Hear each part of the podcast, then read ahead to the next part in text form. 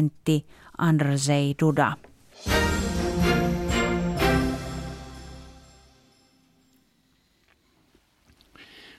Radio Suomessa nyt pääministerin haastattelutunti suorana lähetyksenä kesärannasta. Aiheena tänään kotimaan politiikan lisäksi muun muassa loppuviikosta koolla ollut EUn huippukokouksen aikaansaannokset, Yhdysvaltain presidentinvaalit ja niin edelleen. Minä olen Jari Niemelä. Tervetuloa kuulolle ja tervetuloa pääministeri Juha Sipilä. Kiitos, kiitos.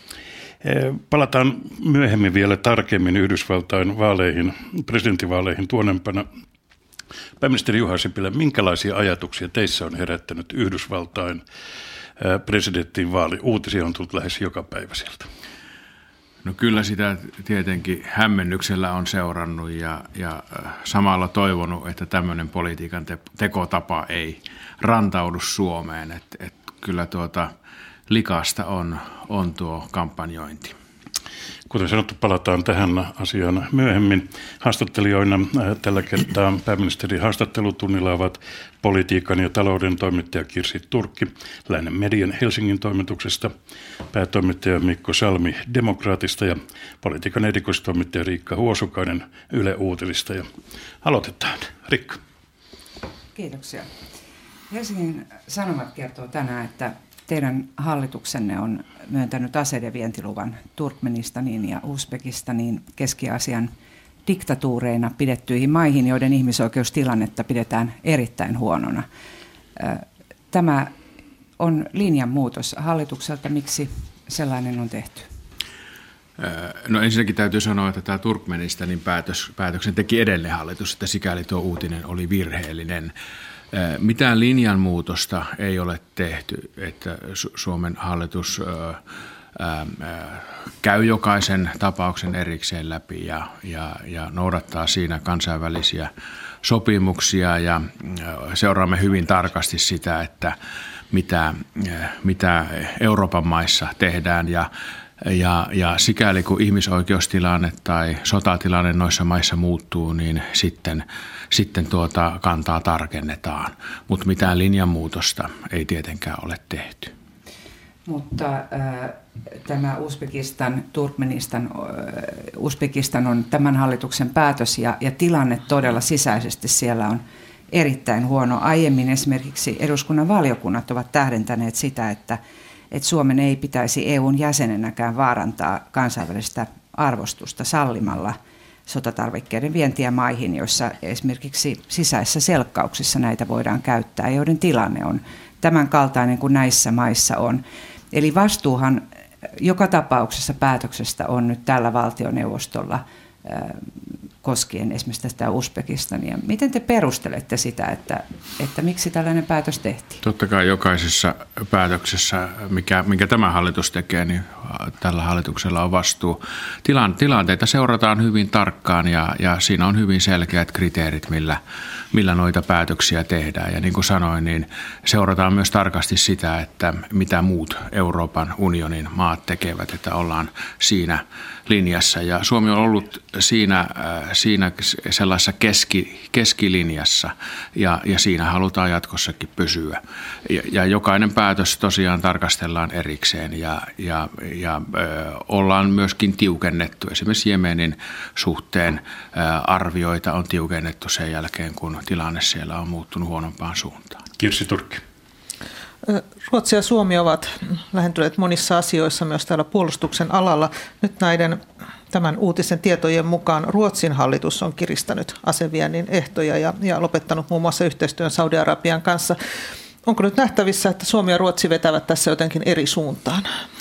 Niin Ruotsin pääministeri on Saudi-Arabiassa parasta aikaa, näin, näin hän kertoi siellä olevansa. Niin kuin, niin kuin totesin, niin, niin Suomi seuraa erittäin tarkasti sitä, mitä muut Euroopan unionin maat tekevät ja, ja näitä mietitään myöskin yhdessä ja, ja seurataan tilanteita tarkkaan ja ja kuten jo totesin, että sikäli kun tilanne muuttuu ihmisoikeuksien näkökulmasta tai, tai jos on epäilys, että aseet päätyvät väärin käsiin tai jos maan sotatilanne muuttuu, niin, niin silloin, silloin noita vienti vientipäätöksiä tehdään tai ei tehdä silloin, eli, eli, eli tuota, silloin niihin tulee rajoituksia.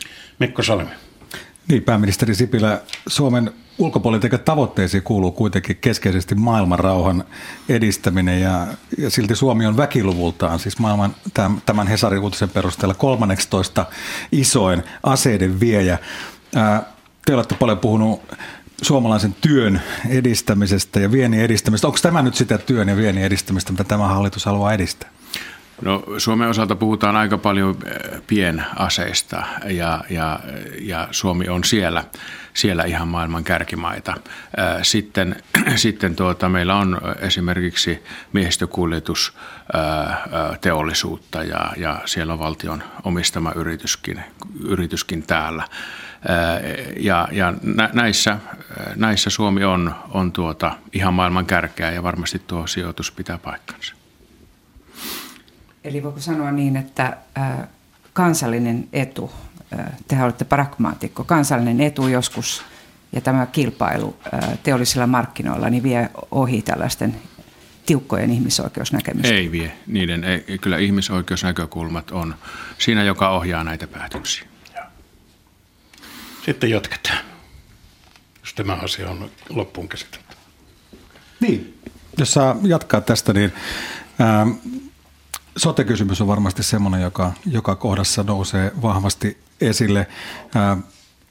Tämän teidän hallituksen tavoite on maakuntahallinnon ja sote-uudistuksen näkökulmasta saada noin kolmen miljardin euron säästön Ää, nyt kuitenkin perustetaan uusi hallinnon taso. Selittäkää yksinkertaisesti kansalaisille ja toimittajalle, että miten se on mahdollista, että, että perustetaan uusi hallinnon, maakunnan hallinnon taso ja silti voidaan saada aikaan näinkin mittavat säästöt? Sen takia, että puretaan samalla hallintoa, hallinnon tasoa ja muualta. Meillä on tällä hetkellä sotea järjestämässä noin 300 taso, tasoa ja tahoa ei tasoja, mutta, mutta 300 tahoa ja nyt jatkossa järjestäjiä on 18 niin jo se pelkästään tulee, tulee tuomaan säästöjä. Sitten, sitten yksi, yksi asia, josta puhutaan aika paljon vähemmän, on nämä tietojärjestelmät ja yhteensopivat tietojärjestelmät. Meillä on joidenkin laskelmien mukaan jopa 8000 erilaista järjestelmää tuolla kunta hallinnossa ja, ja nyt perustetaan tämän äh, soten ja maakuntahallinnon yhteyteen yksi äh, maakuntien omistama yhtiö, joka, jonka tehtävänä on sitten saattaa näistä järjestelmistä äh, yhteen, te, tehdä näistä järjestelmistä yhteen sopivia. Ja, ja se tuo takuulla säästöjä. Se ei ole pelkästään ICT-säästöjä, vaan, vaan kun, kun prosessit muuttuvat tehokkaammiksi, niin sitä kautta tulee sitten säästöjä. Meistä jokainen näkee sen lääkärillä käydessään, kuinka paljon lääkärin vastaanottoajasta menee tietokoneen kanssa näpläämiseen. Ja kun, jos lääkäriltä kysyy palautetta soteesta, niin, niin lääkärit ja sairaanhoitajat sanovat, että tehkää nyt tälle jotakin. Ja sille nyt todellakin tehdään jotain. Jatketaan kotimaasta. Kirsi Turkki. Pääministeri Sipilä hallituksen seuraava merkittävä etappi on puolivälitarkastelu. Aiotaanko se pitää ennen vai jälkeen kunnallisvaalia, jotka ovat siis 9.4. Sitä ajankohtaa ei ole vielä, vielä päätetty. Mä uskoisin, tai, tai se luonnollinen ajankohta on heti kuntavaalien jälkeen. Miksi? Muistaakseni se on kalenteroitu sillä tavalla. Se, siihen ei ole mitään erityistä syytä, mutta, mutta huhtikuu on se, se tuota, puolivälin tarkastelu. Puolivälihän tulee toukokuun lopussa. Onko vaarana, että päätöksentekokyvyssä voi ilmetä heikkenemistä, jos joku hallituspuolueesta saakin odottamaansa heikomman vaalituloksen? No ei tässä kyllä tuota kalluppeihin ja vaalituloksiin katsota. Me kaikki katsotaan sinne 2019 vuoteen siihen, että saadaan aikaiseksi se, mikä, mikä ollaan isossa kuvassa aiottu saada aikaiseksi. Ja sen eteen tehdään täysillä töitä siihen päivään saakka ja, ja sitten katsotaan, mitä kansa eduskuntavaaleissa sanoo, että onko tulokset olleet riittäviä. Riikka Usakoinen. Yksi asia, joka on noussut nyt viime aikoina keskusteluun, on perhevapaat. Ja siitä kokoomus on nimenomaan esittänyt, että tuonne puoliväli tarkastelu pitäisi tehdä siitä jonkinlainen malli. Tähän mennessä tuleva ministeri Saarikko on vähän antanut sille jonkunlaista lievää, sanoisiko keltaista valoa, mutta ministeri Soini on sanonut, että kotihoidon tukeen ei kosketa tämän hallituksen aikana. On kiinnostava kuulla, mikä on teidän linjanne ja kantanne perhevapaa-uudistuksen suhteen? Itse olen sitä mieltä, että, että perhe, perhevapaa-uudistusta kannattaa lähteä valmistelemaan, tehdä se huolella. Tämä keskustelu kulminoituu tähän kotihoidon tukeen yleensä, mutta sehän on vain pieni, pieni osa siitä. Esimerkiksi haluamme kannustaa isiä käyttämään sitä 54 päivää, mikä mikä on tälläkin hetkellä mahdollista, mutta sitä kovin vähän tällä hetkellä käytetään tai liian vähän käytetään. Ja, ja se uudistus on kokonaisuus, jonka tuota, jota, josta jo hallitusohjelmassa kirjausta, joten valmistelu seuraavaa hallituskautta, eduskuntakautta voidaan mielestäni kyllä käynnistää. Mikko Salvi. Niin, pääministeri Sipilä, tulevaisuuden kunta vaikuttaa mielenkiintoiselta projektilta ja oikeastaan tuntuu siltä, että varsinkin kuntatalous on hyvin epävarmalla ja riskialttilla pohjalla. Nyt on sellainen tilanne, että 12,5 prosenttia ollaan leikkaamassa kunnallisveroa ja sitten toisaalta kuitenkin kunnille jää kannettavaksi edelleen sotekiinteistöt tässä tilanteessa ikään kuin. Ja, ja kun tilanne on tämä, niin näyttää siltä, että kuntien lainamenot tulevat sote-kiinteistöjen takia nousemaan 6 prosentista 11, vaikka kunnat eivät vastaa sote-menosta. Miten näin suuri riski halutaan ottaa kuntatalouden näkökulmasta ja miten uskotte, kauanko tämä 12,5 prosentin leikkaus pitää? Miten käy kuntaveron jatkossa? No ensinnäkin kuntataloudesta on sanottava, että, että toisin kuin viime kaudella hallitus on nyt katsonut kokonaisuutena tätä julkista taloutta ja, ja siinä on hallitukselle tärkeää, että me emme siirrä julkisen talouden ongelmia tai valtion talouden ongelmia kuntien harteille leikkaamalla valtion osuuksista. Kuntatalous on kehittynyt suunnitelman mukaisesti. Meillä on tavoitteena, että hallituskauden lopussa kuntatalouden kuntatalous on enää puoli prosenttia, eli miljardin vajaan, tuo, vajaa ja, ja 2021 vuonna myöskin kuntatalous on tasapainossa ja velaksi elämeen loppuu myöskin kuntataloudessa.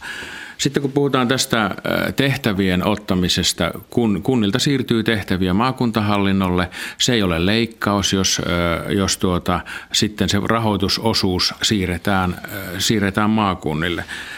Tässä on tehty valtavan huolellista työtä, tehty laskentaa yli sadan kunnan esimerkillä jatkuvasti rinnalla, että, että tämä pystytään tekemään sitten oikeudenmukaisesti tämä, tämä verotuksen muutos.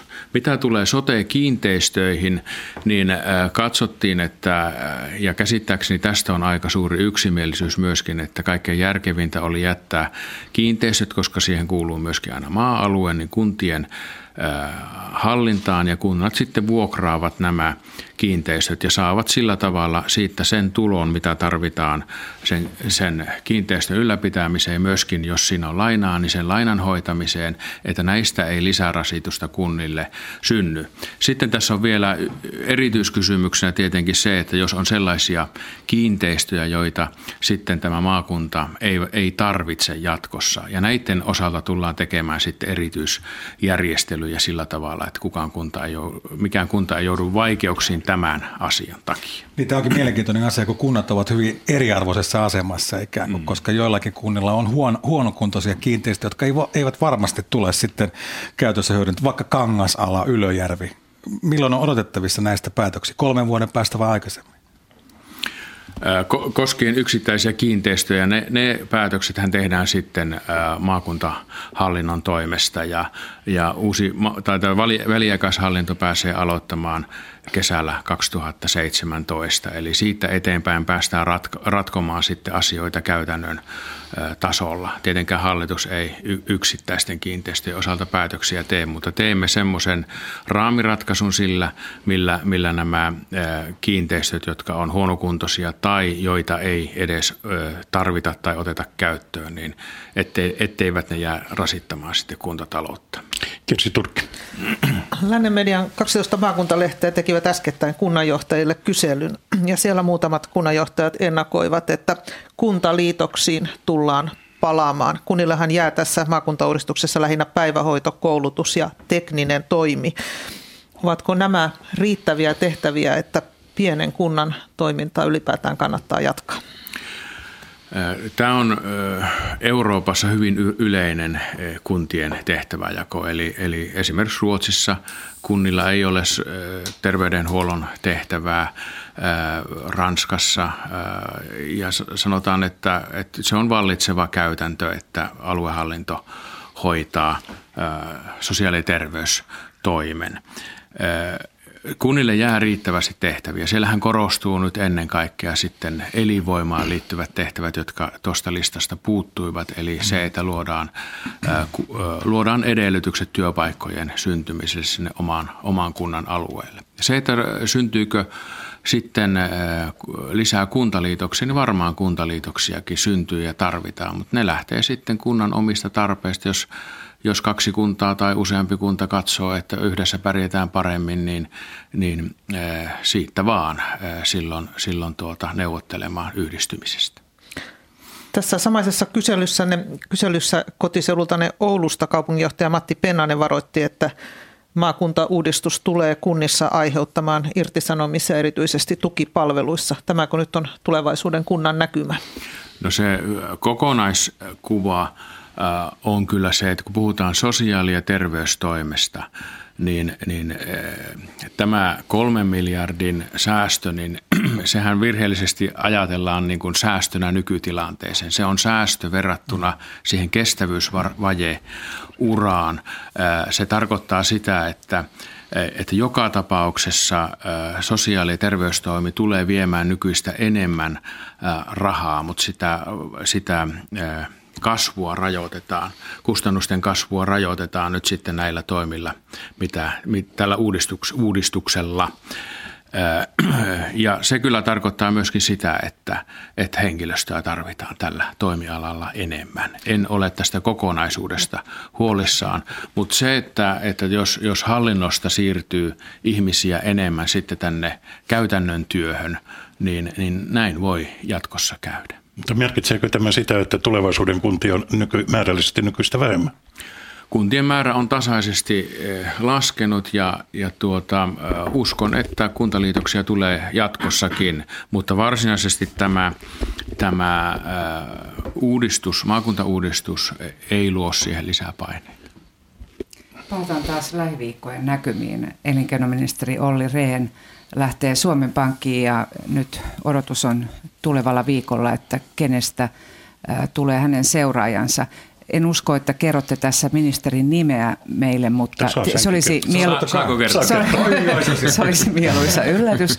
mutta toivon kuitenkin, että voitteko täsmentää sitä, että tuleeko tässä laajempi kierrätys vai kun te olette tässä avainasemassa vai valitaanko tuohon elinkeinoministerin paikalle uusi ministeri? Ei tule mitään kierrätystä, eli, eli tulee tämmöinen insinöörimäisen suora ratkaisu. Lähtevän tilalle valitaan uusi henkilö. Ja nyt sitten se nimi vielä, jos... nimi, nimi on vain minulla tiedossa. Se on siis jo tiedossa. Kyllä. Kirsi Turkki. Olli Rehn jatkaa siis vielä pari kuukautta hallituksessa. Onko mahdollista, että oli Renon jollain tavalla rampa-ankka hallituksessa ja oliko syynä talvivaaran loppuvienti, että haluatte oli Renin olevan vuoden loppuun asti? Talivaaran, Talivaara on yksi isoista asioista, joka työelinkeinoministerillä on, mutta iso iso kokonaisuus on myöskin ilmasto- ja energiastrategian tuominen hallituksen käsittelyyn ja eduskunnan käsiteltäväksi. Ja, ja katsoimme Reenin kanssa nämä isot asiat, jotka ovat sellaisessa vaiheessa, että siihen junaan on vaikea uuden sitten, sitten hypätä. Ja sen mukaan sitten päätettiin yhdessä ja, ja todettiin, että tuo vuodenvaihteen, vuodenvaihde on, on käytännöllisesti paras ratkaisu. Olli Rehn on ammattilainen ja, ja takulla ei, ei tule – tule tuota tämmöistä rampa-ankka-ilmiötä. Tässä vielä Talvivaarasta yksi kysymys. Terrafamen toimitusjohtaja sanoi, että Terrafame tuottaa siellä 10 miljoonaa euroa tappiota kuukaudessa. Vieläkö hallituksessa on toiveita, että sijoittaja tähän löytyy? Äh, meillä on vuodenvaihteeseen siihen annettu yhtiölle aikaa, että, että tuota, jos uusi sijoittaja löytyy äh, ja, ja hallituksen valtion ei tarvitse enää panna siihen, siihen rahaa, että se raha sitten on, on tehtaan tai kaivoksen alasajamiseen. Joka tapauksessa sinne, sinne tarvitaan yhteiskunnan rahaa vielä, se on, se on niin kuin selvä asia.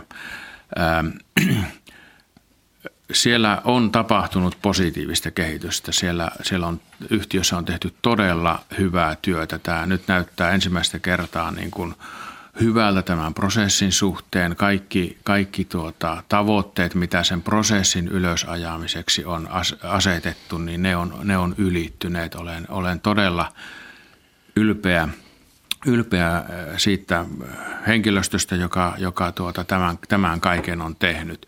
Ja, ja toivon todella, että se nähdään myöskin rahoittajapiireissä, että tässä on nyt, nyt mahdollisuus. Äh, tämä talouden tilanne kohenee siellä, siellä tuota, nopeammin kuin olimme ennakoineet, mutta, mutta valtion kyky olla omistajarahoittajana tässä mukana on, on rajoittunut ja, ja me tarvitaan tähän ulkopuolisia rahoittajia. Onko näitä ulkopuolisia jo selkeästi tulossa? Jatku, jatkuvasti käydään keskustelua. Mitään konkreettista kerrottavaa siitä ei vielä ole. Mikko Salmi. Vielä palaan tähän tulevaisuuden kunta- tai tulevaisuuden kaupunkiajatukseen, koska palasin juuri ison joukon päätoimittajien reissulta Yhdysvalloista, jossa selkeästi viesti on se, että tulevaisuuden menestyvät yhteisöt rakentuu kaupunkien ympärille ja nimenomaan vahvojen pormestarien ympärille. Nyt kuitenkin Suomen kehitys on täysin päinvastainen kuin maailman trendi, eli te, te haluatte luoda Suomeen maakuntahallinnon ja tuoda, tuoda sinne tavallaan tämmöisen maakunnallisen äh, koneiston, joka, joka on osittain vaikkapa Oulun näkökulmasta, josta olette kotoisin, niin, niin rajoittaa sen keskuskaupungin mahdollisuuksia puuttua ikään kuin sen la- laajemman kunnan asioihin. Miten näette Suomen tulevaisuuden? Voiko maakunta olla oikeasti elinvoimainen ja miten näette kaupunkin, kaupunkikulttuurin Suomessa tulevaisuudessa? Jokaisessa maakunnassa on keskuskaupunki ja, ja se, on, se on maakunnalle se kehityksen moottori ja, ja, ja, ja, ja tärkein, tärkein sellainen. Nämä ei ole mitenkään ristiriidassa toistensa kanssa. Ja, ja onhan se selvää, että esimerkiksi Oulun kaupungilla, oululaisilla on myöskin merkittävä sananvalta Pohjois-Pohjanmaan asioista päätettäessä näin tulee olemaan jatkossakin. Että en mä näe tällaista ristiriitaa mitenkään, että, että keskuskaupunki versus muu maakunta, tämmöistä vastakkainasettelua meidänkään ei kannata luoda. Riikka Uskonen. Yksi keskustelun aihe on ollut myös se, että, että hallitus on vetänyt takaisin useita äh, hankkeitaan, joita se on lähtenyt viemään. Äh, nyt kun hallituksen työllisyysryhmät istuvat, osa virkamiestyöryhmiä, osaahan valmistellaan kolmikannan kanssa. Mikä on teidän linjanne, kun esimerkiksi Timo Soini on sanonut, että vaikeat päätökset on tehnyt – Aikooko hallitus edetä nimenomaan näissä vaikeissa työllisyyskysymyksissä ja lainsäädännössä, vaikka se ei saisi siihen tältä kolmikannan kautta hyväksyntää? Joo, tämä on, tämä on tuota, mielenkiintoinen mielikuva tämä, tämä päätösten peru, peruuminen. Meillä on noin 300 miljoonaa on sellaisia päätöksiä, joissa hallitus on äh, niin kuin peruunut lainausmerkeissä tai tehnyt jonkun muun päätöksen tilalle. Ja kun tuo valtion budjetti on 55 miljardia, niin tämä on 0,6 prosenttia suurin piirtein tästä, tästä luvusta. Tai kun me taklaamme kestävyysvajetta, joka, joka on 10 miljardin suuruinen, niin tämä on kolme prosenttia tästä. Että ei me sentään eletä missään Neuvostoliiton viisivuotissuunnitelmakaudesta, vaan me olemme tehneet strategisen hallitusohjelman, jossa, jossa me päätämme isosta kuvasta. 10 miljardin, 10 miljardin kokonaisuus, josta 4 miljardia on budjetti leikkauksia, säästöjä, 2 miljardia on työllisyyttä edistäviä toimia ja 4 miljardia on, on äh, sitten rakenteellisia uudistuksia. Tästä kokonaisuudesta pidetään kiinni ja ei kukaan kuvittelekaan, että, että muutamaa prosenttia tuosta hallitusneuvotteluissa päätetystä kokonaisuuksista ei matkan varrella sitten, matkan varrella löytyisi parempi ratkaisu. Olen aina toiminut näin ja tulen myöskin toimimaan näin, että isosta kokonaisuudesta pidetään kiinni ja sen yksityiskohtia matkan varrella voidaan, voidaan viilata. Näillä ei ole merkitystä kokonaisuuden näkökulmasta, ei mitään. Ja nyt sitten vastaus siihen, että aikooko hallitus siis edetä ohjelmansa ja hallituksessa tehtyjä päätöksen mukaisesti työelämälainsäädännössä, vaikka – sitä järjestöissä, työmarkkinajärjestöissä vastustetaan. Näin, näin me olemme tehneet tähänkin saakka. Eli me valmistelemme asiat kolmikannassa, mutta kenelläkään ei ole veto-oikeutta ja sen jälkeen teemme teemme päätöksiä ja toivomme ja uskomme, niin kuin tähänkin saakka, että me löydämme yhdessä yhteisen ratkaisun. Niin kuin löydettiin kilpailukykysopimuksessa, josta muuten tulee Eurooppa-neuvoston kokouksesta, kun juuri tulee, niin jatkuvasti kiitoksia. Juncker esimerkiksi jaksaa muistuttaa sitä, että on tämä Suomi ihmeellinen paikka, että siellä pystytään sopimalla asioita sopimaan. Myöskin, myöskin tämä viimeinen viimeinen kokonaisuus, niin ei meillä siellä isoa ristiriitaa ole.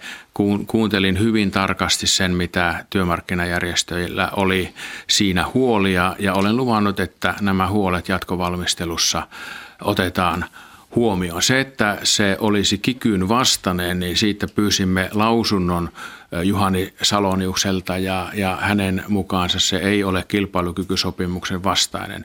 Mutta hän ehdotti, että siinä ehkä kannattaisi olla tämmöinen seurantaryhmä, jossa sitten, sitten seurataan näitä vaikutuksia ja siihen olen valmis tämän perustamiseen. Kello... Seurantaryhmän perustamiseen. Ketkä siihen Kyllä. seurantaryhmään tulevat mukaan? Seurantaryhmä voisi olla virkamiesvetoinen ryhmä esimerkiksi Harri Hietalan johdolla. Sitä ei ole vielä asetettu, mutta olen ilmoittanut ö, ö, työmarkkinajärjestölle, että minulla on valmius sellainen perusta. Kello on 14.30 ja 15 sekuntia päälle. Radio Suomessa on meneillään siis pääministerin haastattelutunti. Kysyinävät päätoimittaja Mikko Salmi Demokraatti-lehdestä, politiikan erikoistoimittaja Riikka Huosukainen Yle Uutisista ja politiikan ja talouden toimittaja Kirsi Turki Lännen median Helsingin toimituksesta. Jatketaan vielä hetken tästä kotimaasta. Vielä jatkan hetken työmarkkinakysymyksistä. Sanoitte, että järjestöjen huolia kuunnellaan. Esimerkiksi SAK haluaa kieltää lailla nollatuntisopimukset. Nollatuntisopimushan tarkoittaa sitä, että ei taata viikoittaista työaikaa. Onko hallituksella valmius tätä huolta kuulla ja lähteä kieltämään nollatuntisopimukset? Tämä, tämä huoli on, on noterattu ja tässä on niin käytännön esimerkki on esimerkiksi sellaisessa tilanteessa, jossa työntekijällä ei ole nollatuntisopimuksessa ole ollut toimeksiantoja pitkään aikaan. Hän haluaa irtisanoa sen sopimuksen niin silloin ei ole eh, oikein, että hän joutuu työttömyysturvassa karenssiin. Ja tämän tyyppisiä pelisääntöjä hallitus on valmis tarkistamaan nollatuntisopimusten ympärillä ja itse asiasta tästä sovimme työmarkkinajärjestöjen kanssa. Mutta nollatuntisopimusten kieltäminen ei varmaankaan ole kenenkään intressissä, koska se monet haluavat tehdä juuri tällaisella toimeksiantopohjalla töitä. Esimerkiksi opiskelijat on, on tällainen ryhmä, josta, jotka, jotka haluavat tehdä sitä. Sen kieltämisessä ei varmaankaan ole mitään järkeä eikä ole kuullut, että kukaan sellaista olisi esittänytkään, mutta pelisääntöjä pitää tarkistaa. Mikko Salmi. Niin, pääministeri Sipilä tuossa kerroitte Junckerilta terveisiä, että, että suomalainen sopimuspolitiikka on voimissaan. Kuitenkin silloin, kun tulitte tähän tehtävään, niin tuntui jotenkin, että enemmänkin olitte sanelupolitiikan tekijä. Onko nyt tapahtunut jonkinlainen oppimisprosessi vai, vai mistä tämä ikään kuin sopimuksen ylistäminen nousee?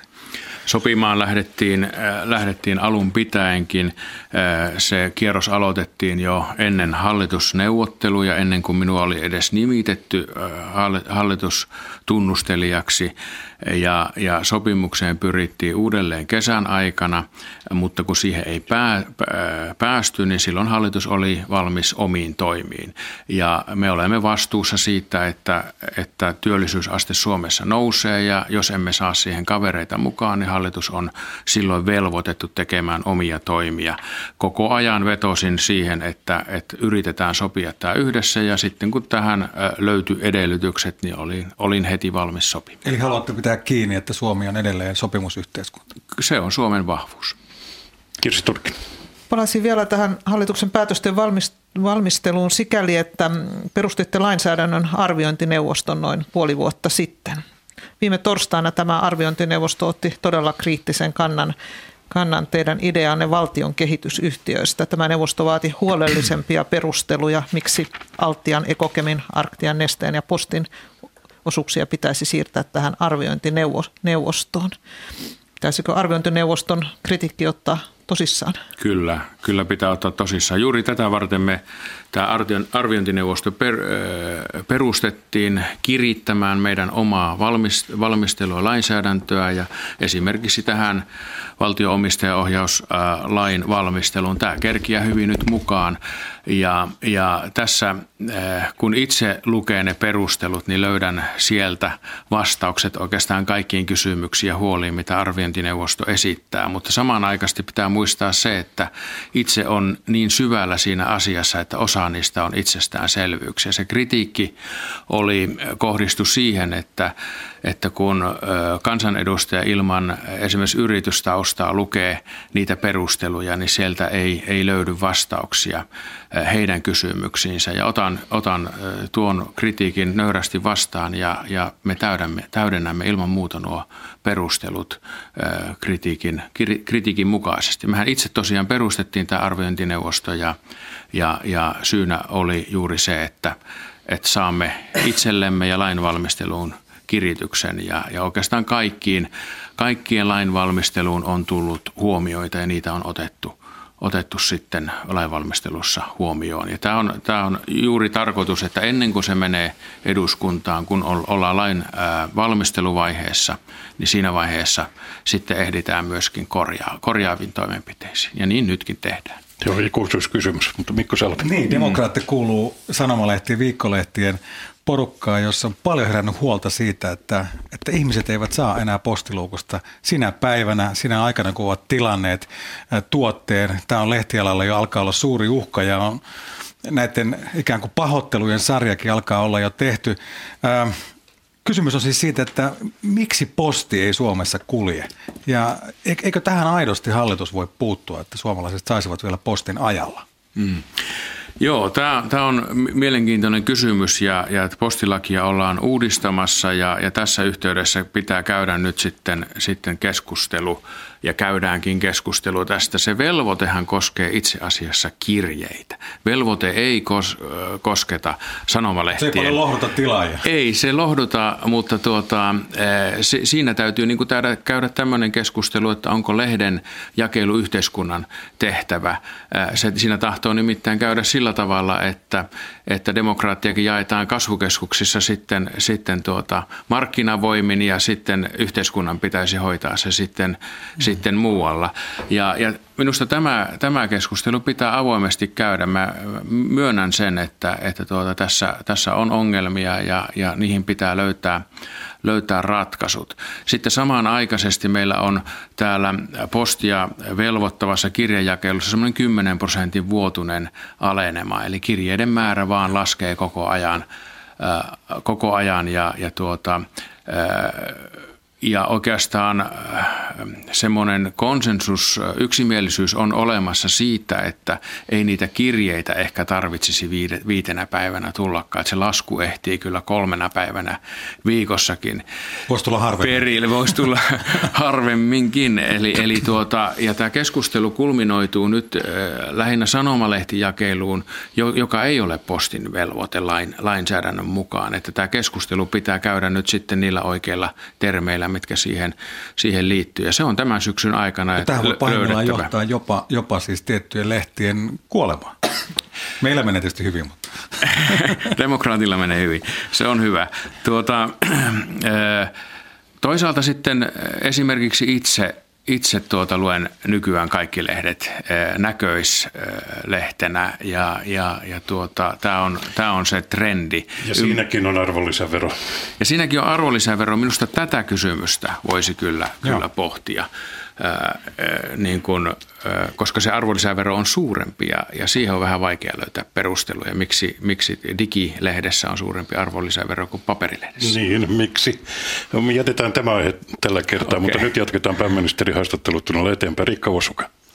Tällä viikolla eurooppalaiset johtajat ovat kokoontuneet. Ensin oli ulkoministerikokous ja sitten, sitten tämä huippukokous, päämiesten huippukokous. Suomen hallitus tiukensi viime tai nyt kuluneella viikolla lausuntojaan Syyriasta ja Venäjän toiminnasta siellä. Kuitenkin tuolta huippukokouksesta ei tullut, sieltä odotettiin jopa päätöstä siitä, että esimerkiksi venäläisiä Syyrian sotaan liittyviä keskeisiä henkilöitä voitaisiin lisätä pakotelistalle. Näin ei tapahtunut. Mikä oli Suomen linja, millaista linjaa Suomi ajoi tuolla päämieskokouksessa? Suomi oli valmis, äh, valmis kaikkiin niihin toimiin, oikeastaan tuo, mitä, mitä tilanne vaatii. Oikeastaan tuo päätöslauselma oli äh, Suomen kannan mukainen, eli, eli pidämme kaikki vaihtoehdot avoimena, mikäli julmuudet Syyriassa ja Aleppossa jatkuvat. Ja, ja äh, tämä oli myöskin, myöskin Suomen kanta. Siellä sanotaan, että on olemassa tällainen löysempi, pehmeämpi ryhmä ja sitten tiukempi ryhmä suhteessa Venäjään? Kumpaan ryhmään arvioitte Suomi kuuluu? En tuossa keskustelussa kyllä tunnistanut tällaista jakoa. Kyllä kaikki, kaikki eh, tuomitsivat ne julmuudet, mitä eh, Aleppossa tapahtuu eh, viattomia siviilejä kohtaan. Puhuttiin jopa, jopa sota, sotarikoksista ja, ja niin, niin edespäin, mitä eittämättä siellä siellä on tapahtunut. Kyllä omassa puheenvuorossani tuomitsin nuo toimet yksiselitteisesti, niin kuin myöskin hallitus on tehnyt julkisesti. Kirsi Turkki. Kuinka todennäköisenä pidätte, kun sanotte, että kaikki vaihtoehdot ovat avoinna, että näihin Venäjä-pakotteisiin voitaisiin mennä ja miten te arvioitte niiden tehokkuutta? No sitä tehosta, kun ne kohdistuvat henkilöihin, niin kyllä se keskustelu ja itsekin ajattelen sillä tavalla, että, että tärkeintä nyt olisi se, että saamme eri tavoin painostettua aikaan osapuolet tulitaukoon. Meillä oli tuolla huippukokouksessa tieto siitä, että humanitaarinen apu saataisiin perille, mutta ilmeisesti näin ei kuitenkaan ole käynyt, että Aleppoon ei tämän tämän lyhyen tulitauon aikana saatu apua perille ja se ihmisten tilanne siellä on aivan kestämätön. Et nyt se ensimmäinen askel on se, että pitäisi saada aikaan tulitauko humanitaarisen avun perille saamiseksi. Sitten pitäisi saada pysyvä tulitauko, että päästään neuvottelemaan lopullista ratkaisusta tuolla. Ja avaimet tässä on Venäjällä ja USAlla. Vielä jatkan tästä Kirsin kysymyksestä. Voitteko täsmentää, onko, onko kysymyksessä kansainvälisen rahaliikenteen jäädyttäminen, kauppasaarto, yksittäisten henkilöiden pakotelistalle nostaminen, minkälaisista keinoista siellä puhuttiin? No varsinaisesti keinojen yksityiskohdista ei puhuttu, vaan jätettiin niin kuin kaikki optiot, kaikki mahdolliset keinot, mihin, mihin EU pystyy vaikuttamaan avoimeksi sitten tulevaa päätöksentekoa. Ja näiden laukasevana kynnyksenä on se, että jos nämä julmuudet tuolla Syyriassa jatkuvat. samaan aikaan itse asiassa näiden kokousten kanssa niin, teidän spokesmaninne Markku Mantila on antanut kansainväliselle medialle haastatteluja. Onko se lähtenyt Reutersin kautta, niitä on joka tapauksessa julkaistu hyvin laajasti, joissa Mantila aika tiukkaan sävyyn toteaa Venäjästä, että Venäjä pyrkii vaikuttamaan suomalaisten mielipiteihin, sisäpolitiikkaan, meidän turvallisuuspoliittisiin päätöksiimme, muun muassa siihen, miten suomalaiset suhtautuvat Euroopan unioniin ja, ja NATO-ratkaisuun. Miksi päädyttiin antamaan tällainen sisäistä viestintää tiukempi viesti tuonne kansainväliselle medialle? Niin ei tässä mitään hallituksen päätöstä ole tämän viestin lähettämisen taustalla. Mantilahan vetää tällaista ryhmää, joka, joka keskittyy näihin kysymyksiin. Ja kyllä tällaista hybridivaikuttamista, mielipidevaikuttamista on. Kyllä me se varmasti kaikki ollaan ollaan nähty. Sitä tulee Venäjän toimesta, sitä tulee myöskin muiden toimijoiden ohesta ja kyllä tässä on myöskin ihan tämmöistä kotimaistakin mielipide- ja mielikuvavaikuttamista, jota, jota median kautta koko ajan koko ajan tehdään. Kyllä tuolla USAn presidentinvaalikampanjassa on nähty myöskin, myöskin hyvin pitkälle meneviä tällaisia. Kyllä tämä on yhä lisääntyvä ilmiö ja, ja, ja siihen pitää varautua. Ja Tomantilan työryhmä on tehnyt hyvää työtä niin kuin näiden kysymysten äärellä. No, huomenna maanantaina on kansainvälinen YK-päivä ja Helsingissä muun muassa Rauhanmarssi ja Save Syyrian tukikonsertti. Vielä palaan tähän Venäjään ja Syyrian mitä kansainvälisen tai kuinka kiireellisesti kansainvälisen yhteisön nyt EU lisäksi pitää puuttua tähän? Ei, tässä on mennyt tätä aikaa vaikka kuinka. Mm. Kyllä, kyllä täytyy sanoa se, että, että turhautuneena tätä, tätä tilannetta katson ja myöskin tuossa keskustelussa torstai-iltana Brysselissä kyllä paistoi se turhautuneisuus siihen, että, että tuota, siellä ei päästä ratkaisuun. Nämä, nämä julmuudet on jatkan, jatkuneet siellä hyvin pitkään ja, ja ratkaisua ei ole löytynyt, mutta niin kuin sanoin, niin Euroopan unionin keinot tässä ja, ja Suomen, Suomen sen mukana on painostaa osapuolia ja, ja, ja niillä, joilla avaimet on käsissään. Ja avaimet on Venäjällä ja, ja USAlla, että ratkaisu löytyy. Vielä yksi, ainakin yksi EU-kysymys sitten vähän tuosta Yhdysvalloistakin. Keskusteltiinko tuolla päämiesten kokouksessa Euroopan muuttoliikkeestä? Siellähän Mosulissa taistellaan varsin ankarasti myös ja YK on arvioinut, että jopa miljoona ihmistä voi joutua pakenemaan. Puhuttiinko varautumisesta tähän ja, ja voiko Suomeenkin tulla uusi pakolaisalto? Kyllä Mosulistakin puhuttiin ja, ja siellähän ei nyt tämän tyyppistä tilannetta vielä ole kuin, kuin Aleppossa, eikä tämän tyyppisiä julmuuksia kuin, kuin Aleppossa on, mutta sitä täytyy seurata hyvin huolella. Kuutisen tuhatta ihmistä on, on painut Mosulista ja, ja, ja ja he ovat paineet tuonne Syyrian suuntaan siellä on painetta, painetta entisestään. Muuttoliikkeestä puhuttiin ja mä sanoisin, että oli minusta ensimmäinen niin kuin tämmöinen strateginen ja, ja, ja hy, niin kuin hyvään suuntaan vievä muuttoliikekeskustelu, kun viimeinkin pääsemme keskustelemaan ja seuraamaan toimia näiden niin sanottujen juurisyiden, eli, eli niiden syiden, jotka aiheuttavat tätä muuttoliikettä. Syyriä me tiedetään ja, ja siinä, siinä keinomme, niitä keinoja on tässä käsitelty, mutta tuolta Libyan kautta tulee nyt tällä hetkellä suurin osa pakolaisista, noin 200 000 Italian kautta Eurooppaan. Ja ne ovat ihan muualta kuin Syyriasta, ne ovat tuolta Afrikan maista. Ja Afrikan maiden kanssa Euroopan unioni tekee nyt syvällistä yhteistyötä, tukee maita, silloin viisi maata ensimmäisessä vaiheessa tässä yhteistyössä mukana. Ja me autetaan näitä maita sillä tavalla, että, että ne syyt lähteä liikkeelle poistusivat ja ihmiset voisivat siellä – siellä kotimaassaan paremmin. Tästä on erittäin, erittäin hyvä raportti saatiin. Muun muassa Nigerissä on pidätetty 50 ihmissalakuljettajaa tämän yhteistyön seurauksena. Vielä lyhyesti EUsta sitten. Joo, yksi lyhyesti huippukokouksesta vielä, mutta suuri kysymys, tämä Kanadan ja EUn vapaakauppasopimus, jumittui paikalleen, kun Belgian Vallonia ei suostunut sitä hyväksymään sitä sopimusta.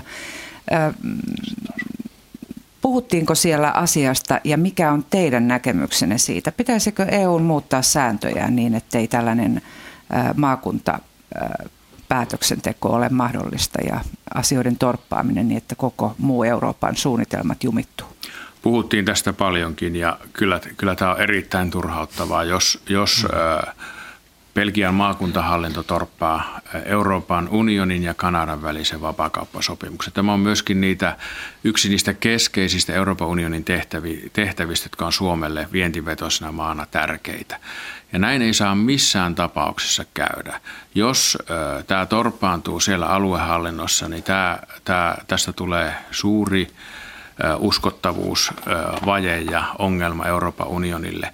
Ja veikkaanpa, että muut maat eivät lähde jatkamaan neuvotteluja ennen kuin tämä ongelma on sisäisesti ratkaistu. Kyllä tässä pitää miettiä nyt, kun tämä Kanadan sopimus on saatu maaliin, niin sen jälkeen myöskin niitä toimintatapoja, miten nämä jatkossa viedään. Näin ei saa kyllä käydä. Tämä tuli selväksi. Nyt hypätään Yhdysvaltoihin. Mikko Salmi, niin, palasit sieltä. Tuossa äsken, äsken sanoin, niin tota, on palattu ää, 12 päätoimittajan joukolla Yhdysvalloista takaisin hyvin mielenkiintoiselta matkalta, jossa pohdittiin vaalien merkitystä maailman rauhan ja politiikan kautta. Yksi mielenkiintoinen viesti muuten suhteessa Suomeen siellä kuuluisa kolumnisti Ian Bremmer Eurasia Groupista sanoi, että Suomen tulevaisuus turvallisuuspolitiikan näkökulmasta näyttää erittäin valoisalta ja muutenkin pienten maiden, joilla ei ole geopoliittisesti näin suurta merkitystä.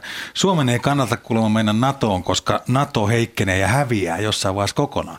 Tämä oli hyvin, hyvin mielenkiintoinen, mielenkiintoinen analyysi, mikä sieltä tuli. Hänhän on Suomen linjoilla. No niin, niin siltä kuulostaakin.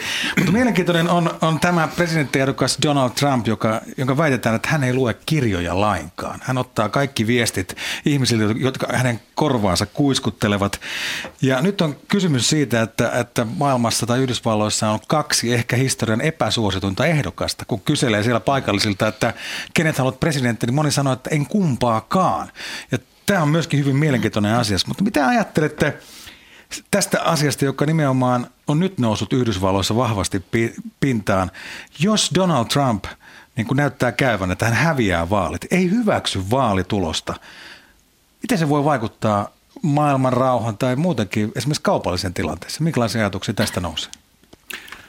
No, että demokraatti, demokraattisen valtion äh, vaaleja äh, hävinnyt ehdokas ei hyväksyisi, niin uskonpa, että se jää omaan arvoonsa. Ei sillä... Hän sanoi sen väittelyssä näin. Hän kyllä, sanoi. kyllä. Mutta tuota, äh, sikäli kun äh, itse tunnen ja luotan kuitenkin Yhdysvaltain vaalijärjestelmään ja, ja sen, sen yksityiskohtiinkin, niin, niin tuota, kyllä mä uskon, että sellainen väite jää, jää omaan arvoonsa. Vielä Hillary Clintonin roolista. Ähm, uskotko, uskotteko siihen, että Clinton pystyy tämän aika repivän ja karnevalistisen vaalen jälkeen saamaan Yhdysvaltojen sisäpolitiikkaan jonkinlaista yhteyttä vai, vai säilyykö ikään kuin kansakunta tässä kohtaa, pystyykö se jonkinlaiseen yhtenäisyyteen? Niin siitä ilmiöstä, mikä USAssa nyt on, että tällaiset vähän niin kuin rajat kiinni mielipiteet ja hyvin populistiset mielipiteet saavat kannatusta, niin kertoo kyllä siitä, että, että ihmisillä on laajempi huoli yleisestä turvallisuustilanteesta. Ja, ja silloin, silloin tällainen viesti saa kannatus pohjaa ja, ja tuota, pelko, pelko ohjaa ihmistenkin päätöksentekoa ja, ja pelkoa on populismin viestillä aika helppo vahvistaa. Ja minusta meillä on vähän samasta kysymys täällä Euroopassakin ja meidän pitäisi niin kuin vakavasti miettiä sitä, että pystymmekö me vastaamaan tähän ihmisten turvallisuuden tunteeseen. Kun tapasin Merkelin neljän muun pääministerin kanssa Berliinissä elokuussa, niin tämä oli oikeastaan se keskeisin asia, kun mietittiin Euroopan unionin tulevaisuutta, että meidän pitää paremmin pystyä vastaamaan ihmisten turvallisuuden, turvallisuuden tunteeseen. Ja siinä, siinä on sekä sisäinen turvallisuus että, että ulkoinen turvallisuus silloin kysymyksenä. Ja minusta tämä saa juuri tämän tyyppisiä muotoja, kun nyt täällä vaalikamppailussa on saatu. Kyllä Tästä keskusteltiin tuolla latinalaisen Amerikan reissulla myöskin Argentiinassa ja Meksikossa olin, olin viikon ja, ja, ja tuota, siellä presidenttien ja, ja kymmenen, kymmenen ministerin kanssa oli tapaamiset, niin kyllä tämä nousi niin kuin jatkuvasti esille, että, että rakennetaanko muureja vai, vai mieluummin siltoja. Itse kuulun tähän jälkimmäiseen koulukuntaan. Rikka Uskon. Jos, uh, Kirsi Joo, voiko palata Amerikasta nyt taas lähemmäs, lähemmäs tuota näitä koti, kotimaan asioita. Hallituksen ohjelmassa luvattiin kovasti purkaa normeja ja heti aloitettiin tömäkästi vapauttamalla kauppojen aukiolaat. Nyt vihreiden Antero Vartija on jättänyt lakialoitteen lääkelain muuttamisesta ja ideahan on se, että apteekkien määrä- ja hintasääntelyä vähennettäisiin. Teidän puolueenne keskusta ilmoitti eilen perustaneensa kansanedustaja Annika Saarikon johtaman apteekkityöryhmän. Kokoomuksella on vastaavanlainen työryhmä jo. Ennakoiko tämä sitä, että hallitus liikkuu vartijan viitoittamalla tiellä ja, ja, ja tekee jotain tässä apteekkien sääntelyssä? Joo, normien purkaminen on tärkeä osa hallitusohjelmaa ja si- siinä tehdään jatkuvasti töitä. Ehkä tämä, tämä suurin vaikutuksiltaan tähän mennessä on tämä kauppojen aukiolo, aikojen vapauttaminen, joka, joka ilmeisesti on tuonut 2-3 tuhatta uutta työpaikkaa välittömästi tämän, tämän vuoden aikana. Tämä apteekkien osuus, niin sitä tosiaan nyt valmistellaan. Me ollaan hallitusohjelmassa tähän otettu kantaa, mutta se, se etteikö siihen voitaisiin ottaa kantaa siitä huolimatta, niin, niin tai ei tarkoita tietenkään sitä, etteikö siihen voitaisiin ottaa kantaa. Ja tähän, tähän tosiaan nyt sitten puolueet, hallituspuolueet ottavat omissa ryhmissään nyt alustavia kannanottoja, tutkitaan sitä asiaa huolella ja katsotaan, että onko siellä jotakin sellaista, jota tehdään jo tämän kauden aikana. Mitään päätöksiä puoleen tai toiseen etenemisestä ei ole tehty. Että tässä, tämähän ei ole yksinkertainen asia. Että tässä pitää ottaa huomioon lääketurvallisuus ja, ja lääkkeiden saatavuus ympäri, ympäri koko Suomen ja, sitten toisella puolella on tämä kilpailun lisääminen ja sitä kautta ehkä lääkkeiden hintojen aleneminen. Tätä tasapainoa tässä haetaan ja, ja tietenkin nykyratkaisullakin sitä on haettu. Näettekö, että tästä kautta voitaisiin kuitenkin saada hyvinkin tarpeellisia säästöjä aikaiseksi, erityisesti ihmisille, jotka näitä lääkkeitä tarvitsevat? Yleensä kilpailu luo säästöjä, mutta sitten, sitten, että miten sellainen tehdään, niin siinä täytyy olla hyvin tarkkana, että, että tämä lääketurvallisuusnäkökulma ja sitten saatavuusnäkökulma tulee huomioitua. Pääministeri haastattelutuntia jäljellä vielä viitisen minuuttia. Mikko Salmi. Mahtavaa, kun saa kysyä juuri mitä mieleen tulee, mutta yksi tärkeä asia on hyvinvointivaltion, hyvinvointiyhteiskunnan rahoitus. Ja, ja jotenkin itselle on hämärän peittoon, että minkä takia nykyhallituksella ei ole halua veropohjan laajentamiseen. Meillä on esimerkiksi sellainen sektori kuin finanssisektori, joka esimerkiksi pohjoismaissa näkökulmassa, Tanska, Tanska kerää pankkiveroa noin 750 miljoonaa euroa vuosittain. Suomessa jätetään tällainen iso potti kokonaan keräämättä. Se ei ole vaikuttanut tanskalaisten pankkien kilpailukykyyn kilpailukyky kovinkaan laajasti. Miksi esimerkiksi finanssisektoria ei oteta verolla? Tästä ei ole mitään linjauksia, etteikö voitaisi veropohjaa laajentaa, mutta siitä on linjaus, että, että veroastetta ei nosteta, koska veroasteen nostaminen kiertyy sitten vientiteollisuuden kilpailukykyyn ja sitä kautta sinne työllisyysasteeseen. Ja tämä työllisyysasteen nostaminen 72 prosenttiin vähintään, niin tämä on ehdottomasti hyvinvointiyhteiskunnan rahoituksen kannalta se keskeisin asia. Jos Siitä ei, samaa mieltä. Jos ei tässä onnistuta, niin, niin silloin tuota, me ollaan sellaisessa kierteessä, jossa, jossa veroja nostetaan ja kilpailukyky huononee ja, ja, ja työllisyys laskee edelleen ja, ja sitten tehdään leikkauksia ja niin, niin edespäin. Se, että, että mihin veropohjaa voidaan laajentaa, niin siitä on valtiovarainministerin johdolla työryhmä tekemässä töitä tuonne puoliväliin riiheen, jossa, jossa sitten katsotaan tätä yritysverotusta laajemmin. Vielä näistä hallituksen hankkeista yksi, joka on ollut runsaasti esillä, on tämä hoitajamitoitus. Luopuuko hallitus tämän hoitajamitoituksen alentamista, kuten ministeri Juha Rehula on sanonut? Se, se on tietenkin esittelevän ministerin käsissä ensinnäkin tuoda ehdotus siitä, siitä asiasta. Tähän, tämä kaikki on niin kuin laajempaa kokonaisuutta, josta kaikki eduskuntapuolueet ovat olleet omalta osaltaan hallituksessa päättämässä. Eli halutaan normeja ja mitoituksia väljentää sillä tavalla, että voidaan paikallisesti päättää paremmin asioista. Se, että onko tämä hoitajamitoitus nyt sitten, sitten oikea työkalu, siihen vaan löytyy joku parempi työkalu tehdä tältä osilta tätä, niin sitä, sitä ministeri ja ministeriö selvittää ja sitten aikanaan tuo siitä ehdotuksen ja sen mukaan, sen mukaan sitten asiasta päätetään. Siinä takanahan on äh, kuitenkin säästö jo 70 miljoonaa, josta on tehty hallituksen yhteinen päätös. Sille täytyy löytää jotakin korvaavaa, jos tästä luovutaan. Niin, siinä ei haluta heikentää hoidon tasoa mutta siinä näissä, näissä kaikissa säästöissä, mitkä tähtäävät sinne siihen kuntamiljardiin, niin sen taustalla on se, että emme tekisi mitoituksella mitään sellaista, joka tekee sitten siellä alueella käytännössä siellä käytännön työssä sitten, sitten sellaisia tilanteita, joissa mitoitus aiheuttaa lisäkustannuksia, mutta ei lisää hoidon tasoa. Tästä tässä on niin kuin lähtökohtaisesti kysymys, eikä puhtaasta säästöstä. Eli ymmärränkö teidät oikein, että teidän mielestänne on mahdollista siitä luopua? Tässä haluan kunnioittaa aina valmistelevaa ministeriä, enkä lähde ennakoimaan ministerin päätöksiä. Kirsi Turkki lienee viimeinen kysymys. Suomen kilpailukyvystä on oltu laajasti huolissaan. Mayerin Turun telakka on voittanut useita tarjouskilpailuja viimeksi amerikkalaiselta Royal Caribbean varustamolta. Onko kilpailukyky kohdallaan ainakin telakkateollisuuden osalta? Suomen kilpailukyky on nyt paranemassa merkittävästi tehtyjen palkkaratkaisujen ja kilpailukykysopimuksen myötä ja, ja sitten, sitten myöskin on tehty yrityksissä ja yhteisössä merkittävää tuottavuuden parantamistyötä. Tämä on varsin valoisa tulevaisuuden ja optimistinen tulevaisuuden suhteen. Et nyt me ruvetaan näkemään ensimmäisiä merkkejä jo siitä, vaikka kilpailukykysopimuskaan ei ole vielä edes voimassa, mutta silloin kun nämä laivat tehdään, niin se on voimassa.